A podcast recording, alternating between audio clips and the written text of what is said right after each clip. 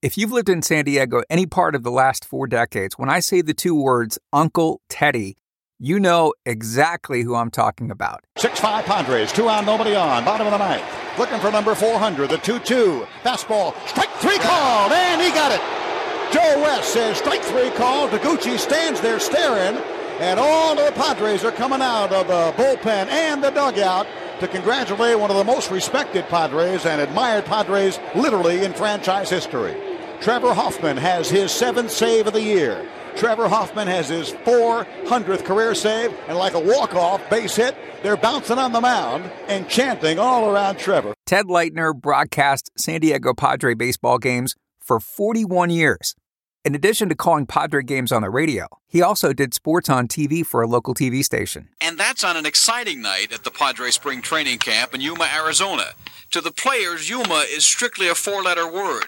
Those I spoke with who have been with other teams in other training sites in both Florida and Arizona consider Yuma, Arizona, no offense, the absolute pits. I had a broadcast journalism professor in college who worked with Ted Leitner at that TV station, and he said, Look, Mike, if your dream one day is to do sports on TV, then you need to watch Ted Leitner because there's nobody who does it better. And, oh, by the way, he said, pay close attention because he's the only sports anchor I've ever seen who does the sports cast every night without a teleprompter and without any notes, all off the top of his head. Moreland can't run, can't throw, can't field, and he's got to hit home runs, and he couldn't do that. He couldn't get to the warning track. Man, I miss those sports casts. Looking forward to traveling back in time with Ted Leitner on this episode of the Lost Ballparks podcast. This is Harry Caray with Jack Buck and Jerry Gross from the beautiful new Bush Memorial Stadium. And boy, I tell you, this is some sight. The crowd still is coming in.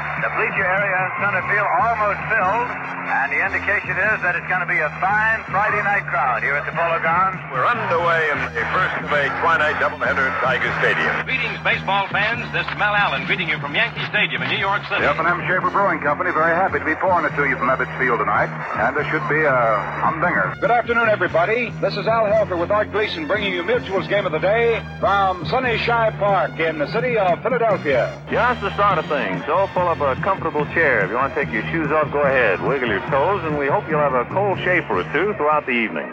Ted Leitner, how are you? I'm good. I'm good. Hey, so we'll start with this a question that uh, I ask most folks right out of the gate. When and where did you attend your first Major League Baseball game? Yankee Stadium, the original Yankee Stadium in New York. In, uh, gosh, I couldn't even tell you the year. It was probably late 50s coming on. I thought to myself, Mike's going to ask me the first game I broadcast with the Padres, and I have no idea. I cannot remember where the first one was in 1980 when I first started. I can remember 1981 because that was uh, Jerry Coleman had been the manager in 1980 and then came back to the broadcast booth. And he was the reason I got in there because he had gone on the field as the manager and left the booth. And so I remember we started in Pittsburgh at the old, now gone Three River Stadium, Jerry and I, that first game. Three River Stadium, Pittsburgh, Pennsylvania. Ted Leitner, I know he's all set to go. As Jerry said, when a pitcher isn't in the groove, to get to him, get to him early, get the big inning, and end things. The Padres were down twice in that doubleheader yesterday, as the Pirates scored at least one in the first inning in both games. Of course, the first one was the three-run shot by Parker. But I can't remember mine alone with Dave Campbell uh, back then in, in 1980. Going back just for a second to, to Yankee Stadium, what were your first impressions? How old would you have been? Like just a young guy, less than 10. Oh, sure. And I was astounded by it. Uh, you know, Bob Costas always talks about he went with his dad to Yankee Stadium and he was he walked in and it was so big. The grass was so green. It was so huge. And uh, it was absolutely, he'd never seen anything like it. And even among other ballparks back then, it was bigger than, than a lot of them, most of them, you know, in, in Cincinnati, St. Louis, and those old places, Crosley Field and so forth. That was so much bigger. They would open up the center field wall, and that was an exit. So people not only had the, the normal exits on the concourse, but you could walk across the field then. Obviously, a practice that is totally gone with the old ballparks. Yeah, and it's too bad because if you talk to folks who went to Old Yankee Stadium back in the 50s and 60s who had that experience, uh, exiting through the center field past the historic monuments, it's a moment in time they'll never forget. By the time you got to the San Diego Padres in 1980, I think San Diego Stadium, which of course was later named Jack Murphy Stadium. Our national anthem from San Diego Stadium. A good shirt sleeve crowd here to watch this ball game today. Here in San Diego, it's always cool in the evening, so it's only in the daytime that fans can watch baseball in their shirt sleeves. What were your impressions of the Murph? You know, it's it's interesting because being from New York, you're you're a food snob and you're a pizza snob and a hot dog snob because all the great foods like that that I enjoyed so much, New York in my uh, you know early travels was much better than all the other places, and so Yankee Stadium when you start there, you kind of get the feeling that everything else is downhill. After right. that, which is typical New York snobbery. And uh, I, I, remember when I was in Oklahoma, uh, my uh, parents came out to visit me when I was in grad school at Oklahoma and my mom was going to cook something for dinner and she needed flour and she asked me do they have flour here? That's a new yorker you know who had never been out of new york except to go to new jersey for the summer at the jersey shore and literally never any other place. And she wondered out here on the plains you know oklahoma do they have flour here? And that's the way i was with ballpark. So i just kind of went into san diego stadium and thought okay. I mean it really wasn't anything to talk about. A lot of the same so called cookie cutters were built around the same time, late 60s, early 70s. They made them all the same. There was right. never, you know, any, any, any great, ooh, what a great nuance there. What a great, glad they did this and glad they, you know, had a, had a Western Metals building and they built around it kind of thing with Petco Park. And so you could go in, as Larry Lucchino always said when he was our CEO, that you can blindfold somebody and walk into these ballparks in Philadelphia and San Diego and Pittsburgh and St. Louis. And they're all these cylindrical, multi purpose parks for football, basketball, uh, concerts, tractor pulls, whatever. And uh, you wouldn't know where you were if they suddenly took the blindfold off. You have to get acclimated because they all look the same. And I really thought that about uh, San Diego Stadium the first time I went in there in 1978 as a spectator because I was doing Channel 8 Sports and hadn't joined the Padres for two years. So I went uh, basically the first time in the press box at San Diego Stadium and thought it is what it is, and uh, it's it's the event anyway, not the not the stadium. But uh, that has changed without question in terms of especially baseball. I did love the fact that back in 78 through, I forget, up to 97, that the outfield was not fully enclosed. They didn't do that uh, right. until much later for football. So you did, I think, from the broadcast booth, have a nice little view of Mission Valley. Very true. And other stadiums, of course, did the very same thing. In Anaheim, when when the uh, the Angels were there and the Rams were there, they you know kept building on, expanding, expanding, expanding for the football, and that kind of hurt the aesthetics of, of what was a baseball park, obviously for the Angels at that time. And the same thing in Oakland, which was open, if you believe it or not, back in the baseball days and the Raider days. And Al Davis wanted to more, more, more, and expand, expand, expand. And they built what they called, remember Mountain Davis, right? right. that giant enclosure there where it was totally enclosed and whatever came up to 65,000 or whatever it was. And it was a lot of those parks, including San Diego, was nicer then before they got up to 60,000 and got the Super Bowl. I think the Super Bowl was a big part of that expansion and, and getting to be Super Bowl uh, ready to be able to bid for it and get it. And that certainly happened in San Diego. So the aesthetics were put aside for, as usual, this will be shocking, money. Right. I just finished your book, TED Talks Uncle Teddy's Fond Memories, Crazy Stories, and Heartfelt Reflections, written with John Freeman. And there's so many great stories in this book. I'd love for you to just share a couple, starting with when McDonald's founder Ray Kroc was about to buy the Padres in 74 and told it, he shared with his wife, what Joan, what, what he was about to do. I love her, resp- her response. You're buying the Padres.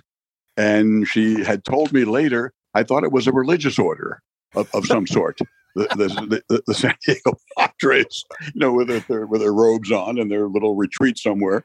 And that's what she said. I said, Joan, if I was you, I would not tell that story too often. and I loved it when, in fact, I don't know, remember what I said, but when the Rays representative, you know, that was that they had taken pictures of the Padres in Washington uniforms during that that year, anticipating the move to Washington. And I don't think most Padre fans realize how close it was to not having a team. In a market this small, as you've seen with the Chargers, you lose that baseball team back then, and there isn't going to be another one that comes in as they did, you know, with other teams that left and replace them. They actually had photos taken in yes. Washington uniforms. Right. They had them taken. Most people don't know that, but wow. they took the pictures keep the Padre name. I don't think that was discussed, but it was, uh, you know, Washington, comma, National League, that, that kind of thing. Yeah. And getting ready from a merchandising standpoint to be able to hit the ground running. People don't understand that Ray really, really saved baseball. And when his representative called to try to buy the club and stop the sale, they they asked uh, how many people in Mr. Kroc's group, and the representative said, "Mr. Kroc is the group." and how will he be from a financial standpoint? You know, for the, to satisfy the other owners when they would eventually have to have a meeting. How is he going to finance the, the purchase? And they said, Mr. Kroc will write you a check. Times have changed, obviously, from these two billion dollar deals. It was it was twelve million dollars back then, and he could, in fact, after going when he went uh, public with McDonald's in the IPO, he made two hundred million dollars that day. Wow! And he certainly could afford to buy the San Diego Padres. Thank God. So tell me about uh, then Padre John Kruk at a spring training game in Yuma sometime sometime in the eighties. I'll tell you two Johnnies, two Krukies, as we call it. Uh, he's standing in Yuma in the on deck circle there for batting practice, and he's got a cigarette in his mouth. He's smoking a cigarette on deck. I'm, on deck. I'm not sure anyone's ever seen anything like that in the history of baseball, but that's that's Krukie. And, and a woman yells out at him, who's you know the stands are fairly empty. It's pre, it's batting practice before the exhibition game. John, John, put out that cigarette. You're you're an athlete. And John looks around, just just cr- cranes his neck over, and says, "Lady, I ain't no athlete. I'm a ball player," which which is absolutely true when you think about it. And the skills that are in baseball that are so difficult that Michael Jordan showed, you know, as one of the great athletes of all time, that he could not do better than a 200 average and a couple of home runs and a very low on base percentage and OPS and all that stuff. Yeah. That it's true. You can be a great athlete does not mean you can play baseball. You can hit, then you can play baseball. And, and John was being John in his own little West Virginia country way, but he was right. He was right about that. My favorite with John was then he, on his first road trip in his rookie year, the team bus is going out on uh, out of the hotel to Michigan Avenue, and they're going out along Lakeshore Drive to get to Wrigley Field. And John turns to uh, Tim Flannery, his, our second baseman, and says, uh, to, looking at Lake Michigan, "What ocean is that?" And, Flan says, "What ocean do you think it is?" and, and Crocker says, "The Mediterranean."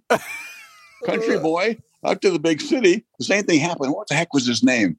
Jeffrey Stone had played for the Phillies and a couple of other teams. And I think his rookie year with Philadelphia, this was a kid from Arkansas. It was a really small town. It was, uh, I believe, after the game, they were going home in the team bus.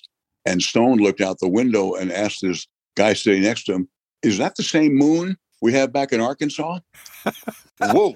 oh my gosh. So Hall of Famer Dick Williams was the Padres manager in 84 and was definitely like sandpaper or smoothing out the edges of that team. I love Tim Flannery's story. Flannery says that during that season, Dick Williams had a one-on-one meeting with him and said, "You are the worst player from any time that I've ever managed, and even even as we speak, I'm looking for your replacement. So go out there tonight and don't make a mistake." And I, I, I love. I think you mentioned this in your book. What Flannery said about what he wanted to do when he retired. His one of his goals, he said, when I retire, I want to buy a, a, a new car and have it fitted with a glass bottom. Make it a, the first ever glass bottom car, so I can see the look on Dick's face when I run him over. one, of the ah. great, one of the great lines of all time. And from a baseball, purely, you know, not a ballpark standpoint, this is a baseball standpoint. This is a guy who was so tough. He also was a very hard drinker. So sometimes you'd catch him at a time when he was kind of a mean drunk. And I don't mean to speak ill of the dead, because I had a good relationship with Dick. It was fascinating that I was on television and, and kicking some butt. You can't blame the Padres. And the idea with Chris Brown, I mean, Chris Brown is Chris Brown. I've been doing this 20 years covering amateur and professional athletics of all different sports. I have never seen an athlete in any sport with less desire and zest to play than Chris Brown.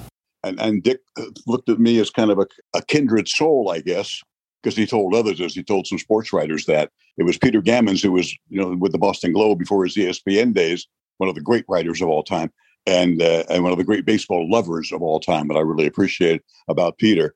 And and Peter came up to me and said, you know, after a, a scrum there, as it were, in the dugout with Dick and the cameras and the writers, And as we were walking away, Peter says, "You know, he really likes you." And I said, "Gee, that's an that's an upset."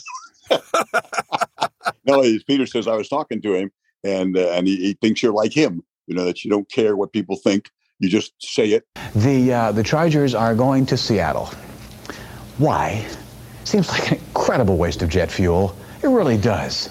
And he said that he appreciates that because he thinks you're like that, no filter, and you won't BS, and you're going to tell it the way it is, as, as Dick does to the media. And clearly, as you pointed out, he does to players. But after all that, Tony Gwynn, Flannery, and all that, at the end of, of the end of their reign with Dick, would say, you know what? Tough as he was, much as I hated him at times, he was a hell of a manager who taught us baseball and taught us how to win. He literally, the old cliche about you have to learn how to win and then you go and do it, which they did in 1984 in winning the National League Championship. Off the hands, Nettles will go the short way, and then there were none. The Padres have won it all. And going to the World Series. Jack Murphy Stadium in San Diego, scene of game one of the 1984 World Series. Temperature in the 70s, a beautiful night for a big ball game. The Tigers would end up winning that series, but the Padres were now on the map, largely in part to Dick Williams. He was kind of those, there was a love hate, Bob Knight kind of a thing, and a love hate relationship that they might have hated Bobby at Indiana at times. I was that same way in saying, you know, that guy, hey, that guy doesn't have range at shortstop. That's a 42 hopper for a base hit. But I got to be honest with you, that's not a base hit. With a shortstop with range, that ball should have been stopped or at least knocked down, that kind of thing. Or that guy should have gotten to that ball in left field. That he had a bad jump. And I would always point out stuff like that. It did not make me popular with the players at all. Dick Williams' methods may have been difficult to put up with, but they really became better ball players. What did you think of that ballpark? Tiger Stadium had opened in 1912, and I think at the point of the 84 series was the oldest ballpark to host a World Series game. That's interesting because I, that that affected me. That that kind of thing. I think as a New York snob, as we talked about, maybe a sports sports snob as well as a pizza snob and a delicatessen snob. That it, it, that's it, San Diego was San Diego. I, I, don't know that I'd ever seen a game in San Diego back on, in, in, on television in New York. I had seen Balboa Stadium, speaking of stadiums that are no longer around, where they played some baseball, but mostly football. And I had seen the, the old American Football League. The 1965 American Football League championship game is on the air. Hello, everybody, from the San Diego, California, Balboa Stadium. The sunshine stuck in my mind as a kid. it did because you're you're in this little apartment in New York, and the icicles are hanging down on the second story window, and you're young, and you're asking your mom, and you're seeing all these people in their sunglasses and short sleeve shirts, you know, in, in a January football game. Mom, where is that? It's like it's surely like it's another planet. That's California, which was nothing but you know uh, something in a textbook to me, and I was amazed that they're playing in December, and it's it looks like it's in Miami Beach. Right. And it was absolutely wonderful. So I was not, to answer your question, I wasn't a, a, San Diego Stadium devotee when I first got in there, and it was something I'd seen before, and I wasn't impressed. But Tiger Stadium, being a Yankee fan back in New York, I saw many games on television, of course, never saw a game in person except in Yankee Stadium, never. And uh, thought Tiger Stadium, boy, this is really cool. And it was. It was not a good ballpark to uh, broadcast the game because you're looking basically you're looking down, just like in Anaheim with all the expansions. When when I did uh, the first did baseball games and football games in Anaheim, it was a very difficult angle looking down on the tops of helmets, you know, batting helmets and football helmets. And Tiger Stadium was that way, but it was Tiger Stadium. And to me, you know, Dick McAuliffe and Bill Freehan and all those guys, uh, the great uh, the great uh, sluggers, Mickey Lolich. Al Having seen those yeah. guys on television, I was really impressed with Tiger Stadium. In Cincinnati, there was a huge barge on the Ohio River just beyond Riverfront Stadium where the Reds played, and they would shoot off fireworks anytime the Reds hit a home run. So you got listen, you got to tell the story. Pitching for the Cubs one day was former Padres TV broadcaster Rick Sutcliffe. A true story that was told me by by not by Sut, but by by Mark Grace, who was his first baseman, of course, with the Cubs, and a really funny guy and a terrific. I tell you what, he was just terrific as a hitter and as a, as a Gold Glove first baseman. Mark was a great player, not a good player. I don't think he was perceived as a great player, but he was. Sutcliffe was one of those guys like Goose Gossage. Get off! What are you doing here on my mound? You know, Right. when, when people come out to visit, get out of here. And he given up back to back to back home runs, and and the pitching coach Billy Connor came out, and he was mad as can be because they had the, uh, the home run shot off the fireworks out there in the barge. Another one, home run, shot off the fireworks. Now here comes Connor trudging out there, knowing he's not going to be welcome too much on Sut's mound. And he gets out there, and Sut says, "What?" And Connor says, "No, no, no, calm down, calm down. I'm just giving a little, just want to stall a little bit and give that guy on the barge out there a chance to reload." Gracie, Gracie tells me this that he's laughing so hard on the mound, and this is a point in the ball game where you know they're they're getting their you know what's lit up, right?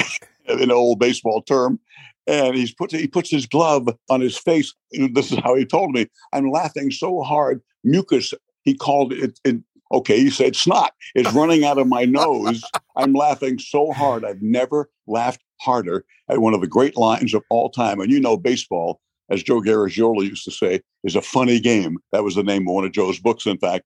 And it really, really is. And that's as good a line as you'll ever hear. When I read that in your book, I was crying. I was laughing so hard. I mean, that's so great. Larry Lucchino, longtime Padres executive, who we mentioned earlier, and really the man more than just about any other guy who was responsible for Petco Park being completed. One night, Larry had to get together at his house, and you got to hear two of the all time greatest hitters in baseball history spend the night talking about the art of hitting. And I just can't imagine. It's true. And, and, and me, I'm not a big party guy. And fortunately, Larry said, Hey, we're going to have some people over at the house in La Jolla. And I went for the house because I was told by other people that it's right on the ocean on the Pacific and it's a beautiful house. And it is. And it's still there and he still owns it. And, and there's a wonderful view. And so this was in the summer daylight saving time after a day game at, at the, the ballpark. So it was still light and I wanted to go out there and see the house. so that's why you went then, to begin with, yeah. And that's why I went. I went to see the house and good food and so forth. Big time rich guy having a party and I really adore Larry like so much that I wanted to go and not say no to him. So I'm so glad that I went because I go in there, and when I get there, uh, driving after the ball game myself, get in there and I go out back and uh, on patio. We're all out there, of course, with the ocean view, and I see two guys sitting there on on two different chairs around a table, and it's Tony Gwynn and Ted Williams. Oh my god! And I think, okay, I had been to banquets and sat with Ted Williams, with Jerry Coleman, my broadcast partner 35 years, who, of course, played for the Yankees and had a big time rivalry back with the Red Sox against Ted Williams. And they constantly sat together and, and Ted would, would put him down. They put each other down. It was, it was, I'm sitting here thinking I'm between Ted Williams and Jerry Coleman, and I'm hearing all this. It's, I'm so lucky. How in the world does some schnook kid from a little apartment in New York, lower uh, middle class family, get to be with all these guys. Now I'm at Larry Lucchino's house, the guy who invented the retro ballpark in Baltimore before he, you know, did it at Petco Park, like you said. And I'm sitting there now listening to Ted Williams and Tony Gwynn talk hitting. And Ted saying, Tony, you got to hit more home runs. They pitch you inside and you inside out it. I know that. You knock it out there between shortstop and third in the so-called 5.5 hole, but you got to hit the ball harder. You got to drive in more runs. Yeah, to Ted, if I do that, I'm going to lose a bunch of points off my batting average. More importantly, I'm going to lose a bunch of points on my on base percentage. I don't give a, and you can use, you imagine the language that Ted Williams used right. all the time, you know, because other people wanted to be from the movies, they wanted to be John Wayne. You know, no, no, John Wayne wanted to be Ted Williams. Ted Williams was a patriotic, glorified character, just like Jerry Coleman and serving in, in two wars, that sort of a thing. So I just was mesmerized by Ted, amazed to be with him. And now I'm hearing this batting clinic between these two, and Ted's dismissing what Tony says, and you got to do this. And Ted convinced him. And he did that the next year. That I couldn't tell you the exact year right now off the top of my head. It was 1997. Do you remember? That's the yeah. year. That's the year Tony hit 17 home runs, by far his most, because he was starting to turn on the inside fastball. And of course, he hit that one against David Wells in game one of the 98 World Series at the now defunct Yankee original Yankee Stadium off the facade of the upper deck in game one. Set to Tony, fastball high, deep right field toward the right field foul pole. That's fair, it's gone, and it is going and gone. Home run, Anthony Keith Gwynn, 4-2 Padres. And Tony hits the home run. Greg Vaughn hits the home run off, off David. And uh, the Yankees are in trouble. And then, unfortunately, Kevin Brown had the flu, was sick as a dog, should never have started that day, but had a nice lead. They took him out, and everybody knows the rest of Tino Martinez and the bad call by Richie Garcia on a pitch right down the middle for strike three, end of inning with the bases loaded. and it's called a ball, and then Martinez hits the grand slam. Martinez down the right field line. Grand slam. All of these threads in, Yeah. in baseball and, and the ballparks and the people is just amazing. By the way, you had a very close relationship with Tony Gwynn. For someone like me who spent the last two decades plus in San Diego, I know what he meant to this community and to you. But for those across the country, can you just talk for a second about his impact on not just the ball club, but also the community? Tony once said that as he signed autographs and signed autographs and signed autographs, a writer or somebody asked him, Boy, you're going to be signing this, your hand is sore. And he said, If I've gotten everybody in San Diego who wants an autograph, if I can give them one while I'm still here, I'll be very happy. Now, let me ask you, Mike, what player says that? Yeah, there aren't many. and the kind of guy where a reporter he didn't know. If you knew him, he would do whatever you wanted. Tony, I need to do so and so. Let's do it. Sit down. Let's do it. And sometimes he would see people he did not know at games, and might have been some writer from a, a little newspaper out wherever, a weekly paper, and he would give it that. Then ah, I can't, I can't, I gotta, I gotta do this, I gotta do that. And then when he got finished doing this and that, because in his preparation, which was amazing and complete, he had to do it his way and get it done. Then the guy would think he'd been blown off and he wasn't going to get it, and Tony would see him and say, "Okay, I'm done now. Let's let's let's do this."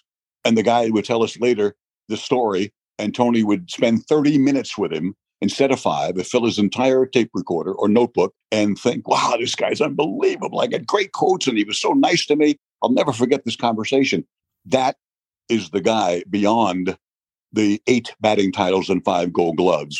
And I go back to San Diego State basketball before he became a Padre in 1978, having done those games and still do them, and got to know Tony then. Shy little skinny kid from Long Beach and a terrific, terrific quick basketball player that still has the record for most assists lifetime. Gwynn was drafted by the San Diego Padres and the NBA Clippers on the same day, but his destiny was on the diamond. And, and he believed when he was drafted by the Clippers in the third round, he could, despite his lack of height, he believes and always did, and told his son, I could have played in the NBA. I know that. And I believe that too. Yeah, boy, he is missed. I want to take a minute and talk about uh, your broadcast partner, Jerry Coleman. There's a high fly ball, left field, that ball to the wall, at the wall, and there goes another home run.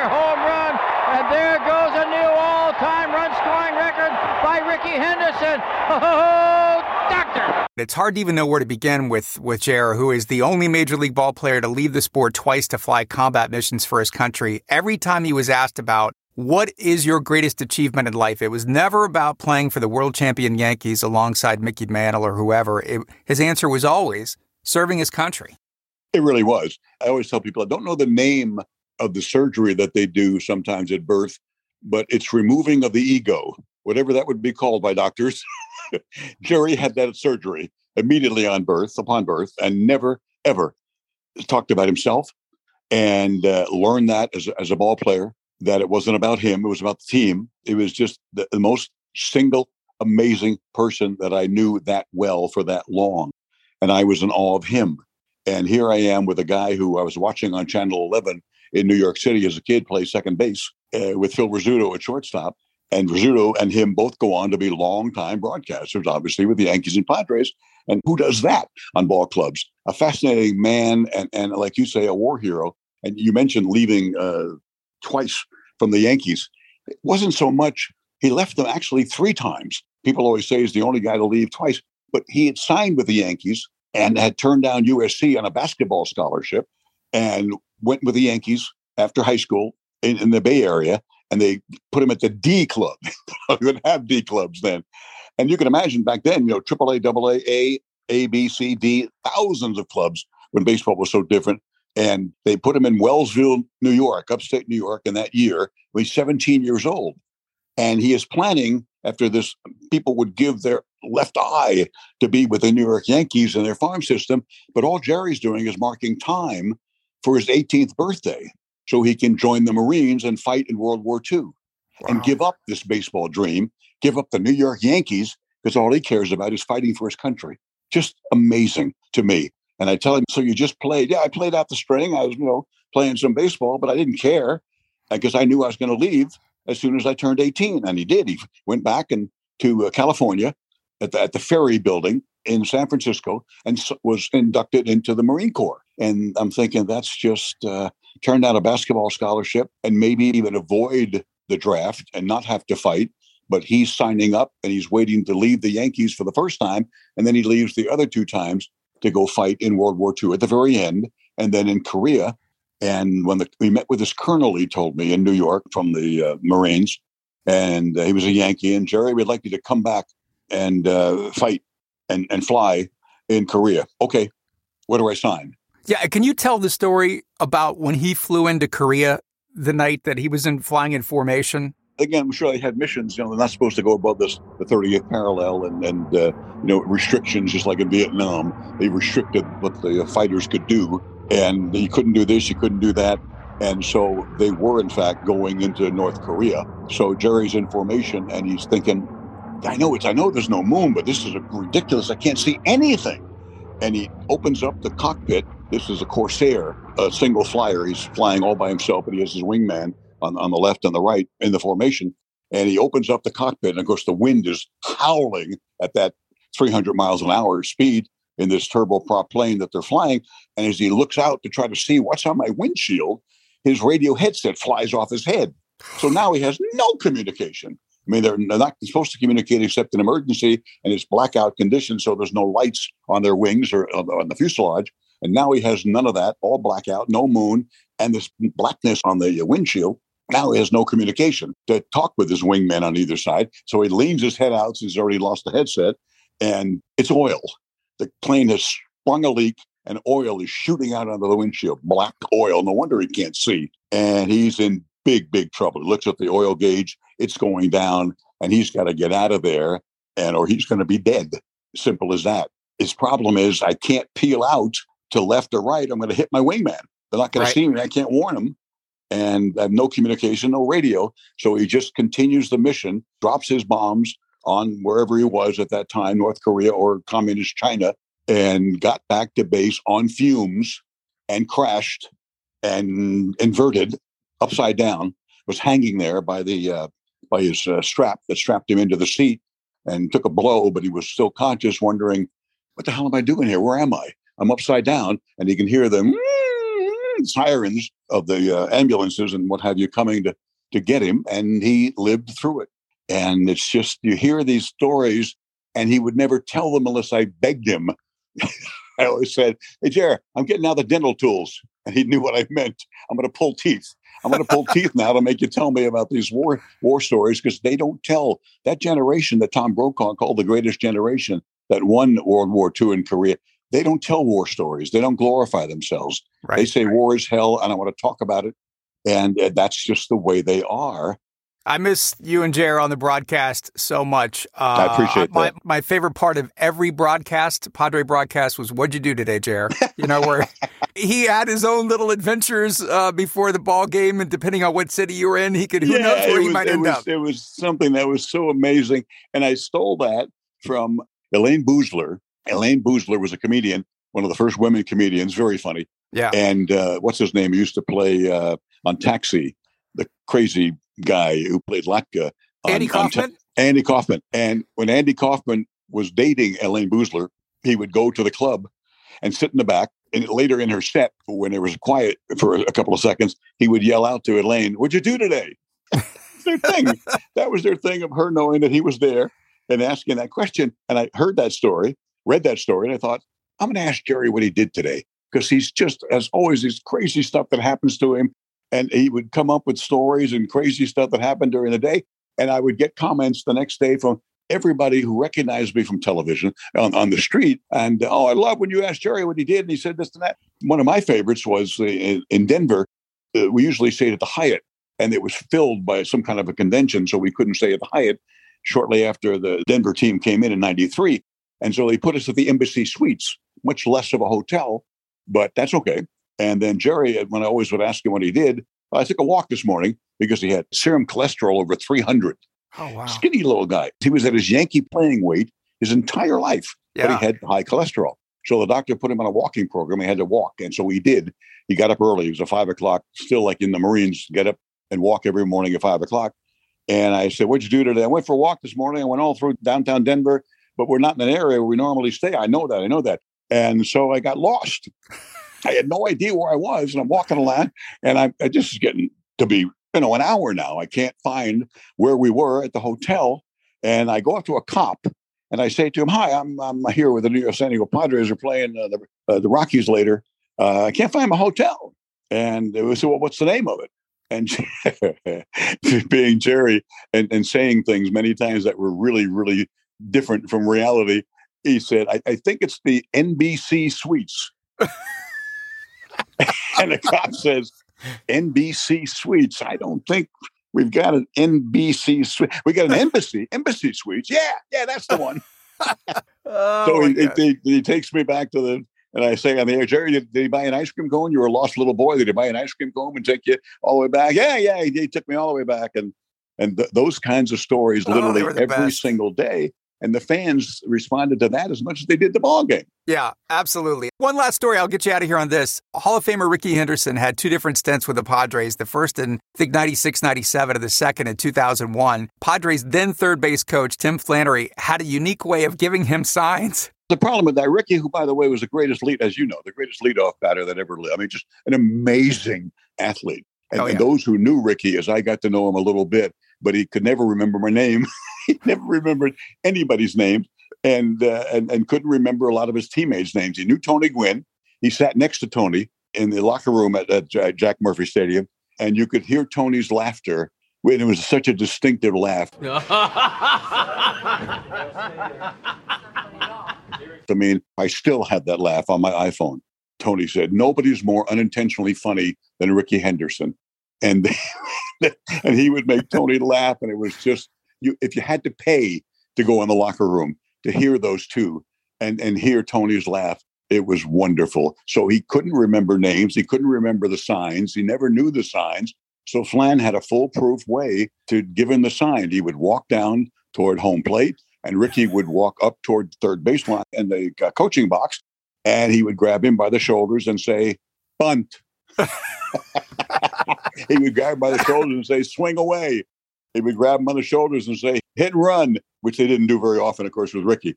And my personal favorite with Rickey was uh, the guy with tenure on the ball club. The most senior player sits in the first seat as you come on the bus on the left side. He sits there as the most tenured ball player. So Rickey gets on, and Steve Finley, Finns is sitting in his seat, and Rickey says, "What are you doing here?" and Finn says, "I've got tenure," and Rickey says, "I got 16 year." Oh my gosh, that's so great. That's that's Rickey, who when he played for the Mets had an apartment in, in Manhattan, and the Empire State Building was right across the way. And Rickey said, "I could I could open my I could open my drapes and see the entire State Building." Uh, the entire thing, Rick? Yeah, the entire thing, entire State Building. You could fill a book with Rickey Henderson stories, honestly. Just the best. I will say, folks, look, the next time you're at Petco Park, make a left turn just before you get to the historic Western Metal Supply Building and head into the Padres Hall of Fame. There you will see its newest member, Ted Leitner, a man behind the mic for 41 Padre seasons, and a man, by the way, who deserves to receive the Ford C. Frick Award, the Baseball Hall of Fame's highest honor for broadcasters. That recognition, Ted, is long overdue, and I hope that it's coming soon. I saw the list of the of this year's uh, finalists, and I checked it, and I double checked it, and I'm not on it. well, I am glad though that my former partner Dave Campbell, who's a great analyst and a play-by-play guy, uh, and had some ESPN time, that David is on it. So if I can't be there, I hope David wins it.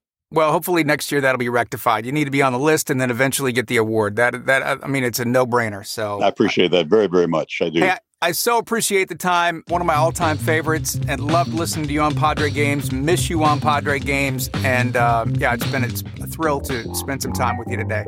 Mike, thank you so much, so much. I gotta say, living in San Diego for the past almost 24 years, I feel spoiled. Not just because it's a great place to live, but because we've had the privilege of having some all-time greats call games for the Padres.